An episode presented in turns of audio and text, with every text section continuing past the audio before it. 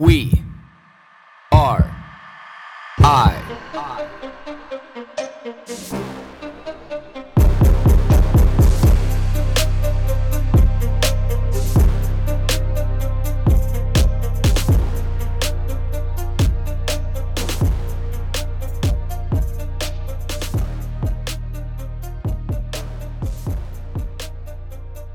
Good morning, everybody. Monday, July what? 11th? Is it 11th already? Oh, a little groggy this morning, but for the best possible reason why. Why? Well, what's outside your front door? You know, like what's what's wanderlust inside you, what's inside your heart, what's inside your mind, what's what's the burning passion that's driving you every single day? Well, mine, as we know, adventure. Ah, what a great weekend. You know, like a lot of people, a lot of people look at distance and effort as barriers. You know, but not not barriers in the regards of the barrier to the best possible opportunity. Look at just a barrier, just this this wall, something actually more to complain about than anything else. It's this this barrier, this obstacle to justify why they aren't willing to be able to put in effort to be able to appease themselves. And this is the part that's very interesting to me is that people will put up barriers to their happiness and make it so complicated and so convoluted that then they start to demonize the things that they know that will make them happy. Oh, I don't want to go do this because of traffic. Oh, I don't want to go do this because it's too far away. I don't want to go do this because the time it takes. I don't want to go do this because the money that it takes. I don't want to go do this because I have this to do. I hear all of these excuses. You know, but for me, when I look at driving for, you know, seven, eight hours to be able to go to a community that I've never been in that's ripe with adventure. I just can't wait to go. It's easy. You just hop in the car, you just drive. You have this time anyway. What are you going to spend your time doing? To me, the investment of my time, an eight hour drive, a seven hour drive, that investment of time is worth it that investment of time and knowing that I might not get home until 11 o'clock at night on a Sunday and, you know, my alarm's going to go off at four and I'm going to get up. Like that's worth it for me. You know, because along this adventure, you, you not only get to learn something about yourself, but you get to learn something about the people around you and your community. And then you get to stop in all the places where you've, you've met people along the way. You know, and this, this starts in so you said Junction Three Coffee House, this, amazing couple that owns this place, and you know, like they get make the the best coffee. I love it. Just just real dark, bitter coffee. Like it just uh, a double espresso. Now that I don't know whether it's their their two little kids or like these two little kids that work there now it's awesome because you in your mind you sort of formulate like how this correlates to you and this multi-generational component to this this business and this small community you know participating in nurturing and growing all these different generations that are there. Making sure that you stop there every single time to be able to to chat with them to be able to to see and to talk and to feel what's going on in their lives. You know and then as you continue down this this journey this path this highway into this adventure and this you feel the wanderlust just build inside you and you're going through all these great little communities in BC you go through this this place that you glorify in your mind called Greenwood, BC, where it just looks like a old timey little town, you know, with those those buildings, those that look like saloons, and you know, you have these barbecue places. Like you just, it looks like everything that you would imagine an old western gold mining town in BC. Like you, that is exactly what it looks like. You're you're coming out of this, and all of a sudden you see a sign on the road that says antiques ahead, and bing, bing, bing. Your interest perks up, and you know you just know that there's some reason why that you should stop because for for whatever reason you're just drawn to nostalgia and these these ancient artifacts of times past. Then you see on the side of the road this husband and this wife with all these, you know, tables set up at essentially a rest stop. I'm selling all these things that they may have just found in their house from over the years or adventures that they've been on. And then I looking through all these different cool items and I come across this map from 1880 something of the Gulf Islands. You know, it's on that thick canvas material. It's rolled up like a scroll. It's big. You know, it's three feet across and, you know, eight feet long. Like it's a good, hardy map. It's a, one of those things you could sink your teeth into literally. I just see in my mind like how how crazy is how cool is this? Now look at it, 20 bucks. It's like, well, I'm like, even if I throw this thing away, having a map from a, 150 years ago in BC that depicts one of the best parts of BC, the Gulf Islands, Vancouver Island. Love this. Gotta have this. Boom, 20 bucks. Here you go. Hop in the car. Keep on going. You know, talking to a friend along the way who used to live in the lower mainland, who now lives, you know, six or seven hours outside of the lower mainland in a tiny little town in the interior BC. Check in with her and her husband and what they're doing for the weekend. And turns out that they were, you know, watching the baseball game in the States. Damn, you know, hit him up next time. Continue on down the road. You know, getting to this little campground and cabin place in the Slocan Valley. Never been to the Slocan Valley before, ever. Didn't even know that the Slocan Valley was the valley that's in between Castlegar and Revelstoke. Great. Well, I've driven through Castlegar many times. I've driven through Revelstoke hundreds of times. Had no idea that the valley that connected it to Slocan Valley. Have I heard about it? Yes, because what's in the Slocan Valley? Osprey, and Valhalla. And if you have any kind of adventure in your body, you know those two brands because they're iconic to BC. Osprey, backpacks, the outdoors, the adventure, the mountaintops, the peaks, the streams, the rivers, the trees, nature. You see it because it's an iconic British Columbia brand. Valhalla, well, you've probably seen of Valhalla Sports, but everybody's if you're in the adventure community, you've you've heard of Valhalla, Valhalla Provincial Park. This is this is gold. I had no idea that it was there. Then you pull up into this little campground and you see these A-frame cabins, you know, maybe 300 square feet. I look at this place and how cool it is and think like this is smaller than the hotel room that I stay in every two weeks when I'm out of town. But it's incredible. You, you look around and you can see things that are a little bit piecemeal together, knowing that the husband and wife that owns this place just, you know, in their 60s have just slowly over the years just did little things that they thought were amazing and great add-ons to these little cabins. You know, like they're nothing pristine, they're not the most gorgeous, they're not the most well engineered, but you know, they they're hardy, they look amazing. You know they're sturdy, you know they're built to last. The clothes rack on the inside, you know, maybe not so much, but the structure itself is strong.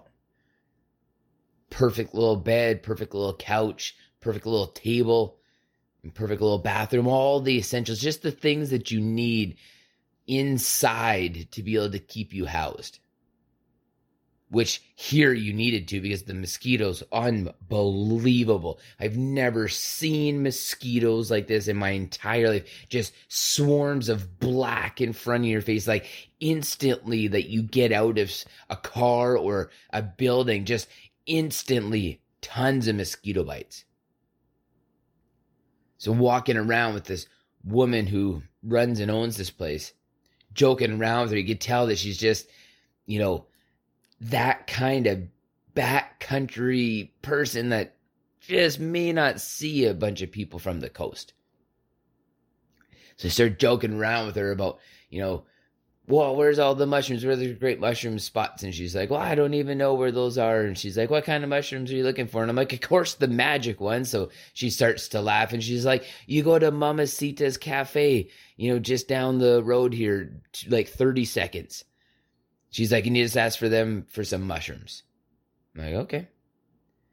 Not that I need any because, of course, I got some already, you know, but go down the road to this little cafe and you person sitting there inside playing this little uh, keyboard, this live music going on, and the chatter amongst everybody in this place. And it's that real solid, like hippie cafe feel.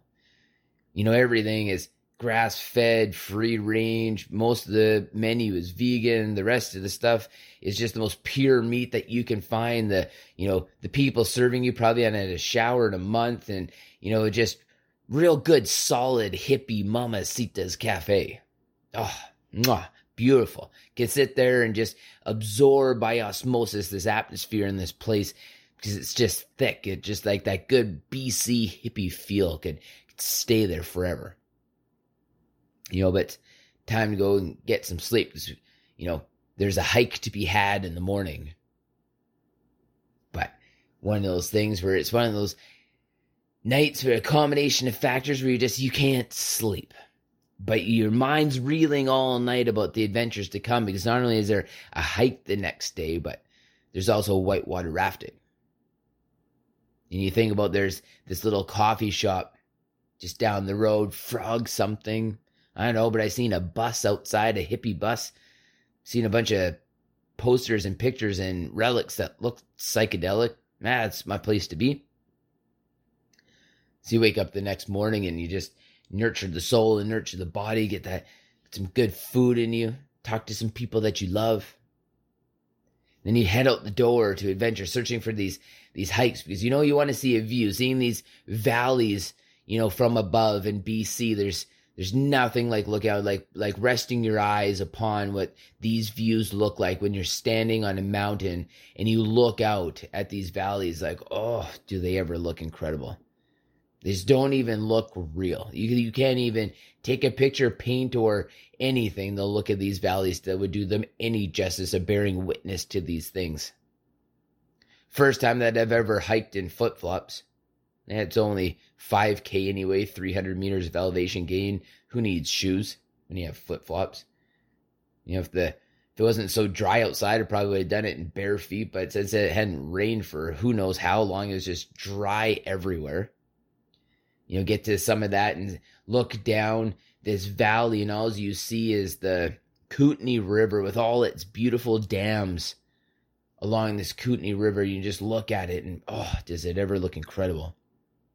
So again, there's no words that can justify how beautiful, absolutely stunning, on a crisp, beautiful bluebird summer day in BC, what these valleys look like. To feast the eyes and let's get back down because there's more adventure to be had because on the way to this hike you see a little sign that said antique store and whew, there's the curiosity again. Where's that butter churn that you're looking for? Because yes i am looking for a butter churn nothing like make, making some fresh homemade butter the old school way back in the car and driving down the road and you go back and you see that sign says antiques but there's also a little sign beside that one that says old books. You're like, okay, not really all that interested in old books, but the antique sign. It's driving around this little neighborhood. Can't find the antique store. Well, maybe they were talking about the book place. Stop at the book place. Ask them about the antique store. and say it went down, went out of business about a year ago. They just haven't taken down the sign. But now what you've stumbled upon is thousands and thousands and thousands of old posters and maps and railway cards and stock certificates and comic strips from the 1800s, like 1880, 1870 to like 1930. Thousands, all in plastic slips with cardboard backs and like unbelievable. Then you're talking to this husband and wife who are there, and you look at them and they're in their 70s and it's like, why and how? And they're just like, well, we had adventure in our body. We had adventure in our heart and our mind. And I'm like, where are all these from? And they're like, all over Canada and the United States. They're like, we never took an, a vacation, but we took an adventure because we had to find treasures. We were treasure hunting. And I'm like, fuck, these are my people. All I could think about is like, how can I get these people on the podcast? The stories that they must have about adventuring around in BC, across Canada, across the United States over the last 50, 60, 70 years. Oh, I can't even imagine the stories. You know, seeing comics of Superboy before it was even Superman. You know, seeing books of adventure of Tintin. You're seeing financial breakdowns of the Canadian Pacific Railway, seeing ma- old school maps from like 1880, 1890 of Rome. Seeing old maps of the world from like 1870. Like just like stuff that you can't even believe there's and then I'll speed that up into like new movie posters from you know the Terminator. James Dean westerns. Then I start to think in my mind about if this is the stuff that they're willing to sell, what are the things that they're not willing to sell? Blake, you got to walk away. Got to walk away. Got to go rafting. You can't spend all day here. After like half an hour sifting through all these things, like my mind is just lit on fire. But I got to walk away. I'm in, I'm in too deep now. You know, Weasel get back in onto the highway and you see this little cafe that you want to stop at Frog Frog Pedal. Like who names their place Frog Pedal? Being telling them of these just like thick psychedelic hippie little joints and you got to go in you got to check out to see what their coffee is like. Coffee's okay but you hit up the bathroom on the way out and you go in and you see that it's this little psychedelic strobe light in the bathroom and the lights don't even turn on. And you see little hot wheels cars and pez dispensers and robots and r2 r2d2 and Sasquatch, all that stuff glued to the ceiling. And you're standing there going to the bathroom and your mind is blown because you're looking around and there's all these like flashy, trippy lights going on. I'm like, how high would you have to be to do what they've done here? I'm like, this is mind boggling. So, of course, you got to take a video of this. And of course, all these videos and pictures are posted on We Are I's Instagram page, just so you guys know. But I'm just I'm mind blown. Just love this. Again, this is that that culture, that creativity, that person that you see and you represent what these people are all about. You walk out of the bathroom and you see these little these little taxidermied statued unicorns. You know, that are only about the size of a a baseball and softball, maybe. And you're like, what is this? He's crazy. Just absolutely crazy. Just, but beautiful. Like this place just is in a complete representation of somebody who's willing to be able to be judged and persecuted for their creativity, you know, by somebody who just wants to be an asshole. And I just love that because it's like me, it just outrageously be you. You know, you drink your coffee and you go to the rafting place and you just want a, a guy with a company and a couple young staff and some kayaks and a raft. Not even like the rafting companies that we're used to seeing that within a couple hours of the lower mainland, but like like literally a raft. And launching it on the Slocan River and you know, meeting all these people that are on this raft for you and this experience that you're on now, and just having fun. And you think for $79 in a few hours worth of your time, that you can be rafting on the Slocan River in the middle of the heart of this most rich culture of BC. And as amazing as that experience is, you realize that all these other things what really make this rafting trip. It's not, you know, dipping down to these rapids and splashing out and, you know, jumping out of the boat into the water and floating down the, the white water, like on your back and looking up at the sky and just being waterboarded with water and just loving every minute of it. Just real thick, rich fun. You guys, it's a combination of everything. It's the drive, it's the company, it's the time, it's the willingness, it's the people, the restaurants, the cafes, the cabins, the rafting, the whole thing, the the mountaintops, the dams, the rivers, the sights. It's, it's all you just your mind is flooded and inundated with the most amazing parts of life. And that's why I don't even need to talk about the rafting trip itself, really, because it's just not it's not the piece de resistance, it's everything. It's everything that made the trip, the richness of the trip. So my heart is full, my mind is full, my eyes are full, my brain is full. So waking up a little bit groggy on a Monday morning, they're getting home at 11 o'clock at night. Isn't it worth it?